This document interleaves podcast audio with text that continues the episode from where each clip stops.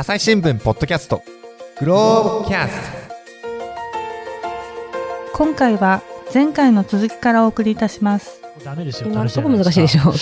これ、日本で、はい。じゃあ仮装以外のね、はい。えー葬儀をしようと思ったら何か選択肢があるんでしょうか？えっとですね、仮想、あ、仮想と今日本では仮想と土葬が可能なんですね、そもそも。あしかできないんだもん、そもそも。あと、えっ、と、すんごく例外的に水槽も法律では、なんかね、条件がすごくあってあるんですけど、まあでも普通の人はないですね。なので、あの、仮想か土葬とかまあ埋葬。じゃあ、お墓に入んないっていう選択肢はありますか、あ、ただそうですね、仮想後の遺骨お遺骨をどうするかっていうのは、うん結構あの、今、いろんな選択肢が広がってきてるんじゃないかなとは思いまして。はい。うん一つはその、ね、まあ、最近よく聞くかしらどうかわかんないけど、あの、散散骨？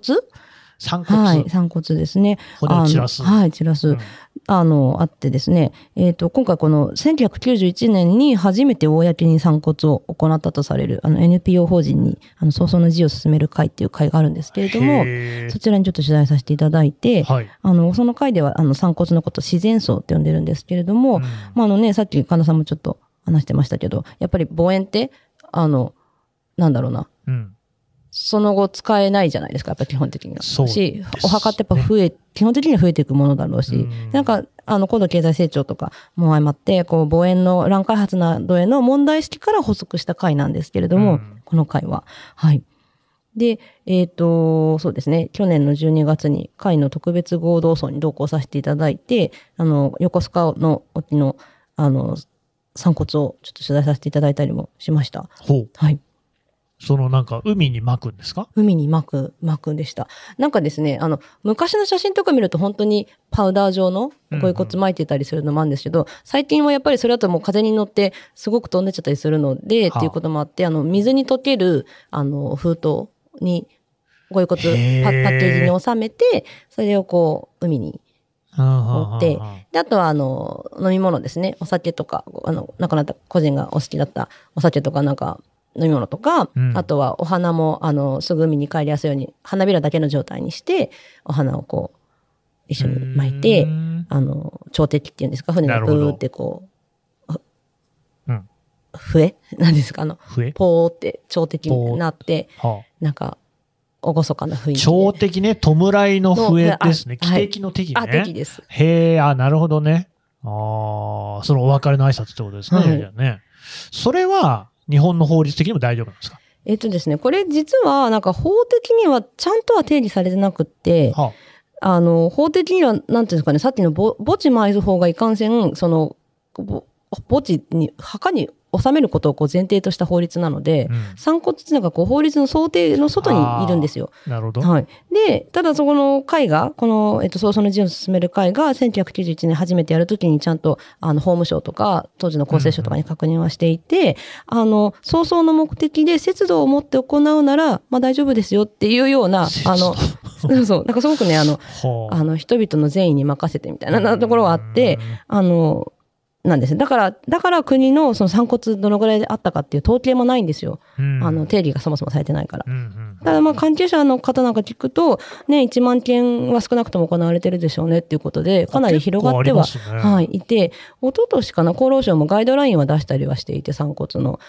なので、ちょっと、ちょっとずつこう、ね、やっぱり増えていけば増えていくほど、あの、ちゃんと制度化した方がいいよねっていう声はあると思うので、あの、と思いますし、あとこの、早々の字を進める会でも、なんかやっぱりこの散骨望んでんだけど、違法なんじゃないかって勘違いされることもあるって、こう、嘆く声もあるそうなので、うあの、この会としてもですね、自然葬、散骨のことなんですけど、うんを基本的人権の一つと位置づけて、自然葬推進法みたいなものを、あの、定めてほしいということは、あの、訴えていらっしゃいましたね。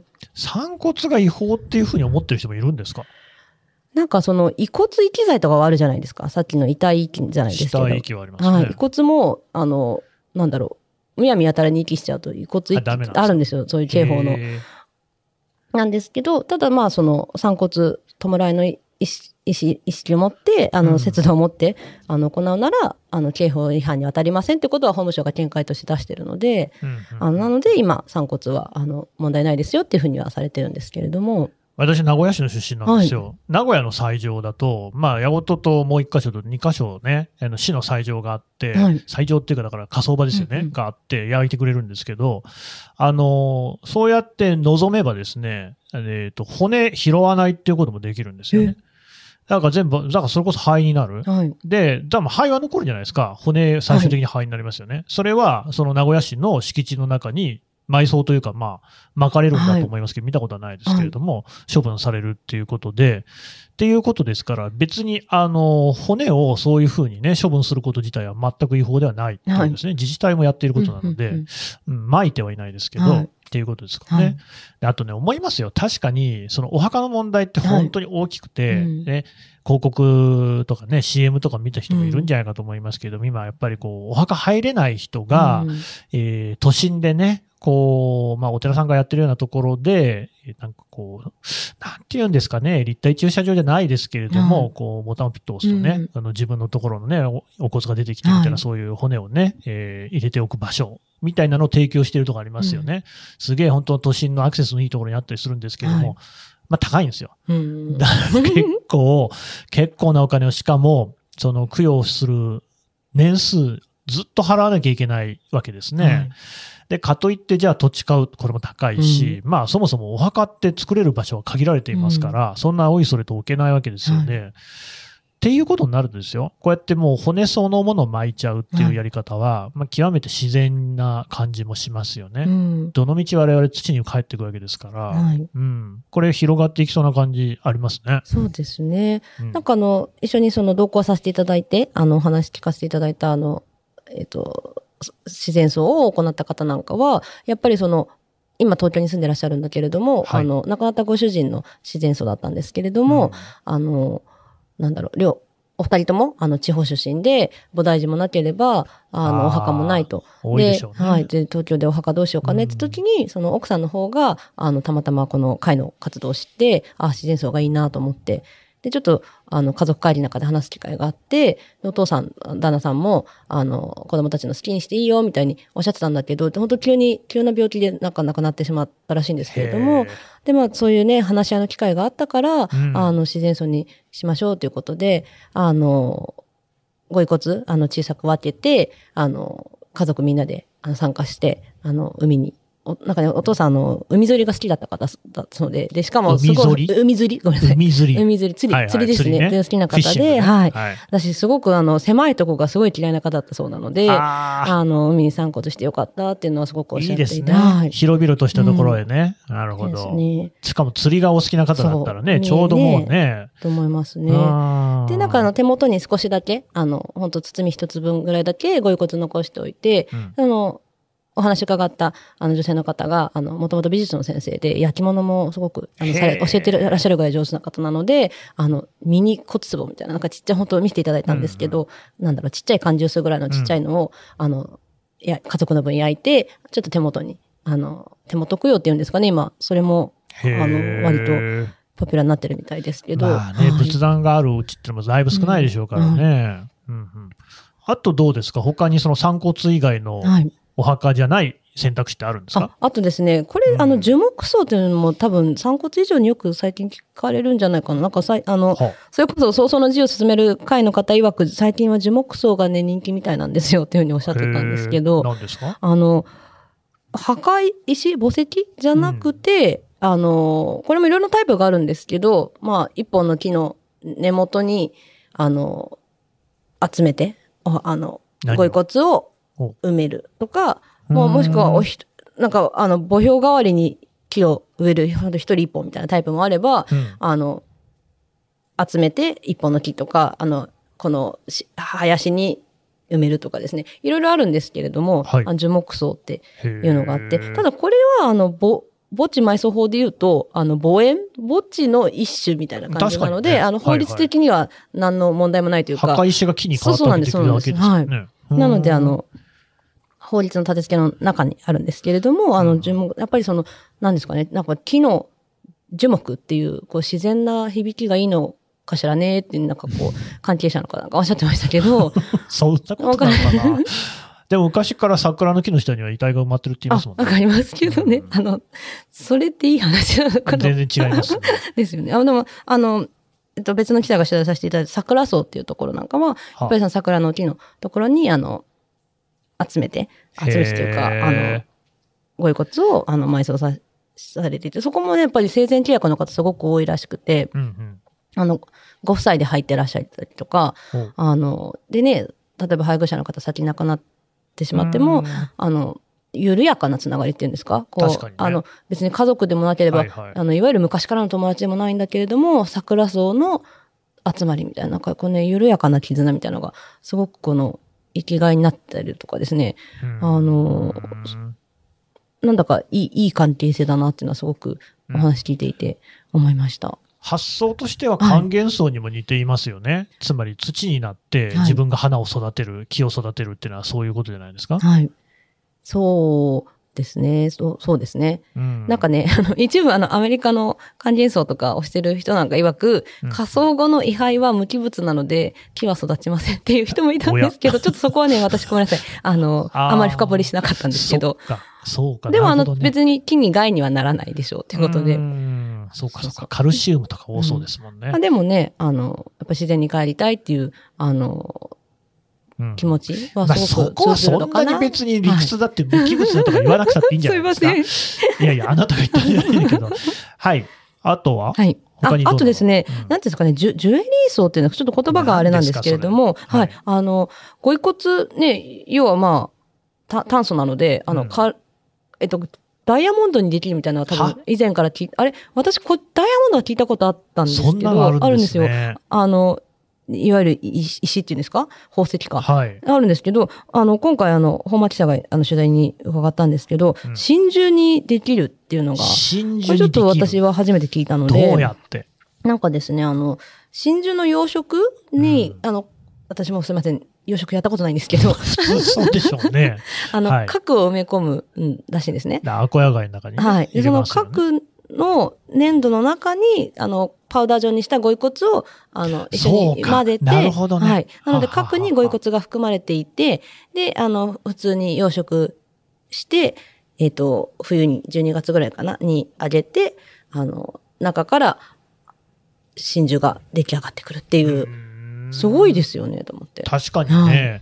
え、じゃあ何ですか？それはひょっとして、そのネックレスとかにして、こう、首元に飾らせるあなんてなんかできる？きるみたいです。あの加工なんかもはあ行ってるそうなので。なるほどね。はい。うんうんうんうん。なんかあの、ねはい、本町記者が取材させていただいた方も、あの、ちょっとしばらくは、あの、手元に置いとこうかなと思うけど、うんあの、いつかはこう、ペンダントとかブローチにしてもいいかな、みたいなことはお話しされてたそうなので。ね、それはなんかはいいいですよね、うん自分のこうね、身近なところに置いておけるっていう意味だとね、まあなんか由来がわからなくなって売られたら悲しいですね。確かに。いや、そんなことはないでしょうから。ねは。はいい。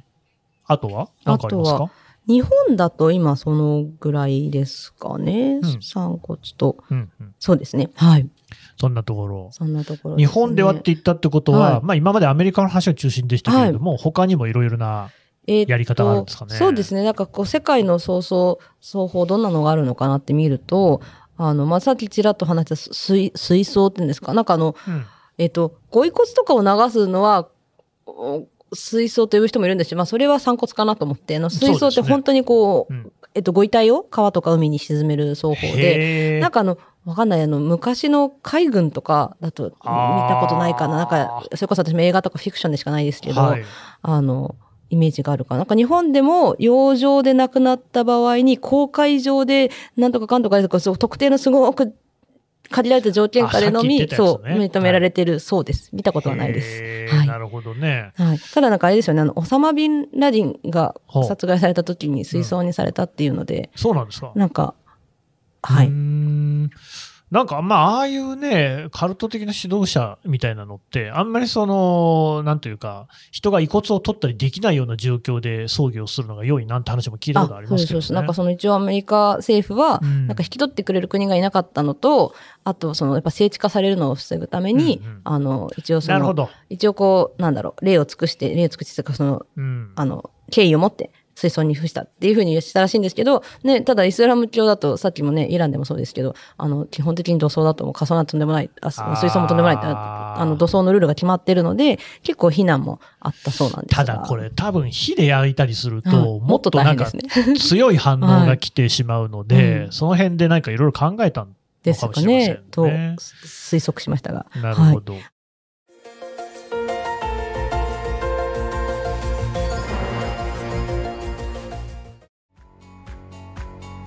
私は朝日新聞歩きき。人工音声が伝える速報ニュースのポッドキャストです。通勤中でもお料理中でも運動中でも趣味の作業中でも何かしながら最新のニュースをフォローできます。あなたの知りたいニュースどこででも。朝日新聞歩きき。たった数分で今日のニュースをまとめ聞き。あとですね、はい。風葬、もちろんこれも聞いたことあるかも。なんか風。い、いろんなタイプがあると思うんですけど、はいまあ、あの、そうですね、あの、外気にさらして、ご遺体をこう風化させて自然に返すっていうような方方法。で、あの、これもあの、沖縄とか奄美地方だと、その風葬した後にご遺骨を、あの、仙骨っていうんですか、洗ってき、うんあの、洗って収める風習なんかもありますよっていうのも聞いたことへがあるなと思いながら。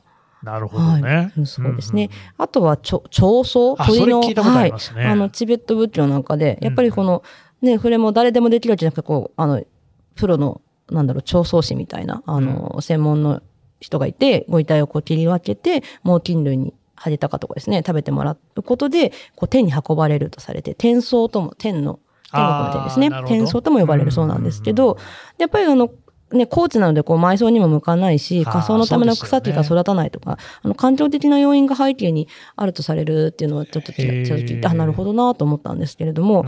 あとあの、イランもあれですけど、ゾロアスター教でも同じように、ああのね、あの、転へ送ー。転送っていうのかな？調送というかあったみたいですけど、なんかあの、それは崇拝の象徴である、こう、火とか土とか水を、あー。まあ、ご遺体が、まあ、汚さないっていうような意識から、あの、そそ鳥に運んでもらうっていうことがあるそうなんですけど、なるほど。はい、いろいろあるなと思いながら。ゾラスター教はね、日本語では廃火教っていうぐらいでね、あはい。火をね、を崇めるっていうところがありますので、そういうことには、ね、一体には使わないっていうことですかね。なるほど、はい。なるほど。で、ちょっと、あの、これは宇宙層は、まあ、これはあの、基本的には仮想後のご遺骨をどうするかなので、そうですね、さっきのあの、樹木層とか散骨の方に分類されるかもしれないんですけど、うん。なんかあの、ご遺骨をあの、小型衛星とかに乗せて宇宙に飛ばすって、なんか、はさなんか最近もなんかニュースで見た気がす、最近でもないか、あると思うんですけど、なんか、宇宙層って呼ばれてるのデブリが増えるのでは？と、という心配も、なんか以前はあったそうなんですけど、うん。なんかそのせいなのかわかんないですが、地球をこう周回しながら次第に引き寄せられてって、大気圏に突入して最後は流れ星になるっていうのもあるそう ちょっとです。綺麗ですけど次、お金かかりそうですね。ねうんえ、なんかいろいろ考えるんだなお金を持ってる人はなんか宇宙に行きたがる説ありますよね。あ、ありますね。うん。まあ最後もそれが良いのか。はいただ流れ星になって消えるっていうのはなんか綺麗ではありますね。はい。ちょっとね、なるすほどごいなね。と思いました。そう、こういうこう、はいいろいろなこう葬儀、葬送の形っていうのがあるわけですね。はい。うん。どうですか？これいろいろ取材をしてみて見えてきたものとかありますか、そうですね。見えてきたもの。うん。なんですかね。いや、なんかやっぱりその、私も日本だと仮想しか見たことないよなとは思ってたんですけど、普通そうで 改めて調べたら、去年度に、21年度か？ん？去年、21年度ではい。99.97%が仮想。うんということで。逆に言うと0.0、え、0.03%は違0.0う。そう。は、土葬。えっとね、土葬あ、件数同。窓ね。2021年度で言うと、ゆえっと、仮想が151万2511件に対し、塗装が462件。うんうん。すごい少ないんですけど、うんあの、塗装もあるにはあるんですが、はい。あの、あ、でも本当そうなんだってちょっと、あの、改めて数字見てびっくりしたり、うんあと、ね、外国と比較して、まあそうは言っても、あの、例えば仏教圏とか、あの、仮想、そのぐらい高いとこもあるんじゃないかなと思ったんですけど、もう隣韓国でも89.65%とかですね、うんうん。あの、台湾とか香港も、まあまあね、まあ、やっぱり場所がないってこともあって、あの、高いんですけど、でも日本ほどではないとか、へえ。結構いいまあ韓国は結構キリスト教徒も多いからですかね。あ、でもね、韓国はもともと儒教の影響で、儒教ってそうなんですか？土葬だったらしいんですよ。ただやっぱりその場所がないお墓がね、作れないっていうことで、割と国を、はあ。政府を挙げて、あの、仮装を推進してきて、うん本当にここ最近ギュインと、あの、仮装が、あの、増えてる。また牛イン好きですね。ギュイン。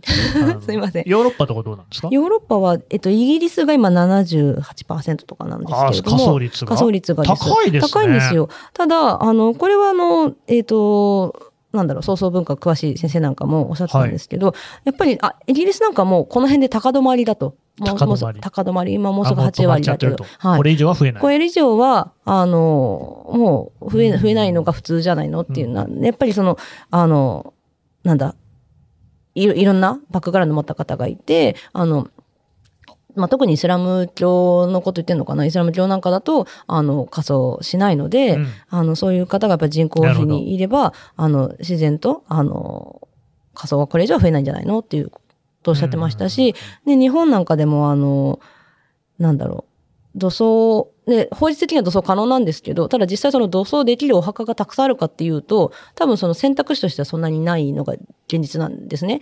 で、あの、まあ、イスラム教とか、もしくはね、文化的な宗教的な背景が、理由があって、あの、土葬がしたいなって時になかなかお墓が見つからないとか、うんうんあの、で、じゃあ、あの、仲間と、あの、申請、お墓を作ろうと申請したら、あの、住民の反対運動になっちゃったとかですね。うんなんかそういったニュースも見るので、あの、なんかちょっと世界を見たら、あの、そこまで別に仮想じゃなきゃ絶対いけない理由って、なんですか、その科学的な安全性とかって考えると、うんうんそんなこともないし、あの、なんだろうな、あの、違った文化へのこう、理解とかリスペクトって大事だよねっていうことは、まあうん当たり前なんですけれども、あの、今回取材してみて、なんかますます感じたというか、なんかね、すごく意外だったのが、今はい。回そのアメリカでその新しい創造を進める方とか、特にその環境保護とかね、あの考えてやってらっしゃる方、なんか取材した、しても、あの、なんかすごく自分とは異なる文化へのその理解とかリスペクトみたいなのすごく感じたんですよ。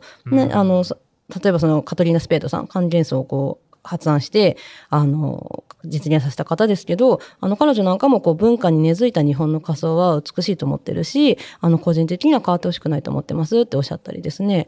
うんあの、管理層もう一個やってる、マイカ・トルマンさんなんかも、うんあの日本のね、あの、仮想文化してるよと、あの、送り人見たよ、みたいな、なんか。そうなんですねあそうメ、メジャーなんだ、と。はあです。ね。あの、思いました、それは。う僕、フランスにも住んでたことあるんですけど、はいフランスはカトリックが強いんで、はい多分土葬が多いんじゃないかな。あ、そうですね。か、えっと、そうですね。ヨーロッパで言うと、だからイギリスとかドイツとかプロテスタント強いところの方が仮想率高くて、フランスとかイタイタリアが今3割ちょっとなので、仮想率、ね。はい、仮想率ですね。じゃあ土葬の方が多いんですね土葬の方が多いですね。はい。うん、なんかトゥッサンとか言ってね、うんいわゆるそのお日本でいうところのお墓参りを集中的にやる季節、はい。だからお盆か、あお彼岸か、お彼岸。みたいなのありましたもんね、はい。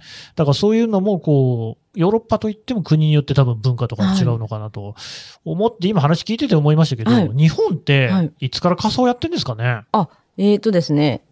これも多分諸説あると思うんですけど、まあそうでし一。応、すごく古い時代、古代から土葬も仮装も行われていったと。これは考古学的にも、あの、出てきてるそうなんですけれども、ただなんか、あのね、言うて、古い昔の時代ですから、あの、うん効率的な今みたいな仮想炉みたいなものもないですし、当然重機もないので、どっちもすごく手間がかかる奏法らしいんですね。その、何もなければ、素手でやるには。うんで、なので、その仮想とか土葬とかっていうのができるのは、ごく一部の人に限られて、あの、江戸時代頃までは、もうそもそも庶民に、あの、墓の習慣っていうのは、まあ、まあもちろん地域差はあると思うんですけれども、なくって、あのね、葬るっていう漢字ね、うはい上が草冠で、死で、あの、ひ下も草じゃないですか。草だわ。なので、草で上下を死で、死、ん上下の草で死を覆う、こう葬るっていう文字の通り、はい。あの、ご遺体はこう、郊外とか、町の外ですね、とか山とか川など、こう、見えないところに置き捨てるのが一般的で、まあ、要は風葬の一種というか、が一般的だったんですよ、と。そうなんだと思ったんですけどね。あとね、江戸時代なんかだと、あの、仮想に否定的な考えも、こう儒教の影響なんかもあって、うんあの、仮想を禁止する派もあったそうなんですよ。あ、そうなんですか。あとですね、明治時代には、あの、神道国教化政策の流れで、うんうんその、要は仮想がやっぱ仏仏教の文化として入ってきたところもあると思うので、仏教とまあ結びついているということで、その、仏教じゃなくて、神道をこね、神道を進めるっていう政策の流れで、1873年ですかね、仮想禁止令なるものが日本にはあったそうなんです。仮知らなかった。禁止令、はいそんなのあったんですか？新しいんですよ。でもなんかね、やっぱり混乱招いて2年後には解除された。にもうすぐなくなったっていうので、はい。あ、そんな法律あったんだと思ったんですけど、びっくりしました。で、やっぱりその人口増とか、まあ、あと伝染病の流行なんかを背景に、あの、日本でやっぱ仮想が推奨されてったっていうことで、うんあの、どんどん仮想が進んでいく。あの、そうです。ただですね、大正、いつだったかな？大正、大正何年、この間数字見たんですけど、はい。ほ落としてすみません。いいですよ、大体でね。大正の頃に何があったんですか？日本で、うん。じゃじゃん。あ、1915年うん。の仮想率が36%。だからアメリカなんかやっぱ高いけど、あの、そう、だいぶ低いですよ。今と比べたら比べ物になりませんね。ですですです。ほうでただなんか面白いのが、はいそれその当時ももう一応都道府県別のデータ残っていて、あの、北陸？うん。あの、石川とかはいはい富山とか、あっちの方は仮想率ほぼ100%に近かった。ええ、そうなんだ。やっぱりその仏教強いところ、あー浄土真宗すみません、私ちょっと詳しくない。香川一向一揆があったところだから一向宗強いんじゃないですかね。あのちょっと知りません。ただ、なんかあの、本当地域差もすごく、確かに地域によって違うんですよね。大きいんですよっていうの宗は、あの、数字でも残っていて、面なるほど白いなと思いました。はいへえ、面白いですね。はあ、でもそうやって考えてみると、日本においてもその曹操のね、あり方っていうのは、時代によって違っているわけだし、はい今我々にとっては常識と思われているうん仮想も、はい実はまあ最近広がったものだっていうことですよね。そうですね。まあ、ね、もう、もうね、99.97%なので、うんもうなんか仮想しかないと思って、仮想以外無理だろうって思ってる方も中にはいらっしゃるかなと思うんですけど、はいはい。実はそんなことないし、まあ、9割超えたのも、いつだったかな？80年 ?1980、まあもうだいぶ前ですけど、うん1979年かなんかに9割を超えて、え、全然私の生まれた後じゃないですか、それ。うーんなので最近ですね。そう、最近って言っていいんじゃないかなと思うわとけですよ。いうことは、い今のようなお墓への埋葬の仕方っていうのも別にそんなにね、ずーっとやってるわけではない。そうそうです、そうです。そう、草先祖代々測って、ね、思っちゃうけど、あの、ほね、せあの、研究者の方もおっしゃってましたけど、そんな江戸時代頃、せいぜい遡ってもそのぐらいだし、あのあんまりじゃあそこに縛られなくてもいいかもしれない？つまり、今あの、こうね、様々なその社会に問題ありますけれども、結構その大きな要因の一つが、この明治時代に作られた民法の形に縛られてるっていうのがあると思うんですよ。まあはい民法だけじゃないです。あの時代に法律がいっぱいできてるんですよね。はい。決まりもそこからこう引き継いでいて、ところがまあそれが今時代に合わないっていうことでうんいろいろなこうきしみ出てるわけですよね。お墓とか埋葬の仕方、あるいは葬送の仕方っていうのもそれに当たるのかもしれませんね。うんそうですよね。なんか今ね、あのさっきもちらっと出ましたけど、は墓じまいとか、うんあの、もしくはその、ちょっと遠い故郷のお墓をちょっと近くに持ってくる改装とかですね、あの、望む方も多いみたいですし、あとは、あの、なんだろう、継いでくれる人がいないとか、もしくは単身世帯も増えているので、そうですよ。なんかどうしたらいいのかなっていう案じる声なんかもね、うんあるのかなと思うと、あの、そうですね。だってね、自分のこうね、葬儀の仕方とかっていうのを事前に考える。これは大事なことだし、いいことだと思いますけれども、必ずしもそういう人ばっかりじゃないし、うんあと突然亡くなる場合もありますね。で、そうすると、じゃあ葬儀って、えー誰がやるのかっていうことですよ。あの、基本的にはやっぱり子供だったと思うんですね。はいこれまで。まあ、あの、長じて、こうなして、その子が、あの、親を見とるっていうのが、まあ、基本的なあり方だと思います。はいだけれども、今や子供のいない世帯の方が多い、こういう時代なわけですよね。すると、例えばシングルの人なんかが、まあ孤独死なんていう言い方もされますけれども、もうね、特殊な状況じゃなくって、普通に孤独に死んでいく人の方が多かろうっていう時代にはなるだろうし、うんうんえ、そう、子供もいませんよと。なった時にね、で、親はもう亡くなってます。どうすんのって話はもうあるわけじゃないですか。で、お墓とかも、じゃあありませんよってなった時にどうするのと。はい。うん、なんかこの辺の、こうね、考えっていうのは早急に詰めておかないと、日本社会全体に影響のありそうな話じゃないですかう。ん。なんか、すみません、今回のあの取材では伺えなかったんですけど、自治体によってはやっぱりそういうサポートしてるところも出てきてるみたいで、あの、ちょっと、また今後勉強したいなと思ったりしましたし、あとあの、その昨年12月に同行させていただいたあの自然層うん、もう、ん。あの、5組ぐらい、5組かな、参加されてたんですけど、あの、お一人は、あの、まあ、業者さん、業者さんというか、あの、やっぱり単単身だった方が亡くなられて、ちょっと詳細は伺わなかったんですけど、あの、ご遺族の希望か、ご本人の希望かで、あの、お願いして、散骨自然層にうんっていう形だったので、なんかね、こう、安心してうんいけるというか、あの、ねそういう仕組みあってもいい、あってもいいというか必要なんだろうなと思いましたね。なんか、すごくそれはあの、日本創造文化学会の会長さんの長井先生というか、の研究者の方も、あの、やっぱ創造って、こう単なるこう死体の処理じゃなくて、日本、人間しか持たない、あの、人間しか持たない文化そのものなんですよと。ね確かに。今神田さん言ったように、こう、昔は子供とか親族とか、まああとは地域社会とか、うんが担ってきてて、で、あの、高度経済成長期とかバブルの時とかは、こう、会社が担う時もあったんだよと、昔はね。そうですか。うん、ただ今はもう超高齢化で、あそうねうん、そういう時代でもないし、だから自らのこう生前の選択だったり、まあ、あるいはその社会のセーフティーネットみたいなものが、あの、必要な時代になりつつありますね、っていうことはお話しされていて、なるほど、と思った次第です。で、はい。アラさんはどうするんですか？私ですか、うんちょっとまだ考えてなかったので。そうなんだ。こんだけ取材しといて考えてないんですか、あなた。ちょっとじゃあまずは、はい。関連層を日本に持っていきましょう。違うか。いいですよね。いや、私ね、さっきね、うんその、葬るっていう字の成り立ちを聞いてね、はい草があって死があって草でしょ。はい。これ完全に還元層でしょ。確かに。ねえ。なんかそのね、ウッドチップ巻いてですよ。はいその上になんか藁敷いてみたいな。これ完全にね、そうですよね。ね人間って本来そういう風に死んでいってたものだったのかもしれないですよね。うんねなんかそんな気はちょっとしますね。はいと思いました。はいぜひね、皆さんもこれを聞いて少しね、自分のこう、死に方、あ葬られ方っていうのをね、考えてみるのもいいんじゃないかなと思います。はい。というわけで、アラさんでした。どうもありがとうございました。はいありがとうございました。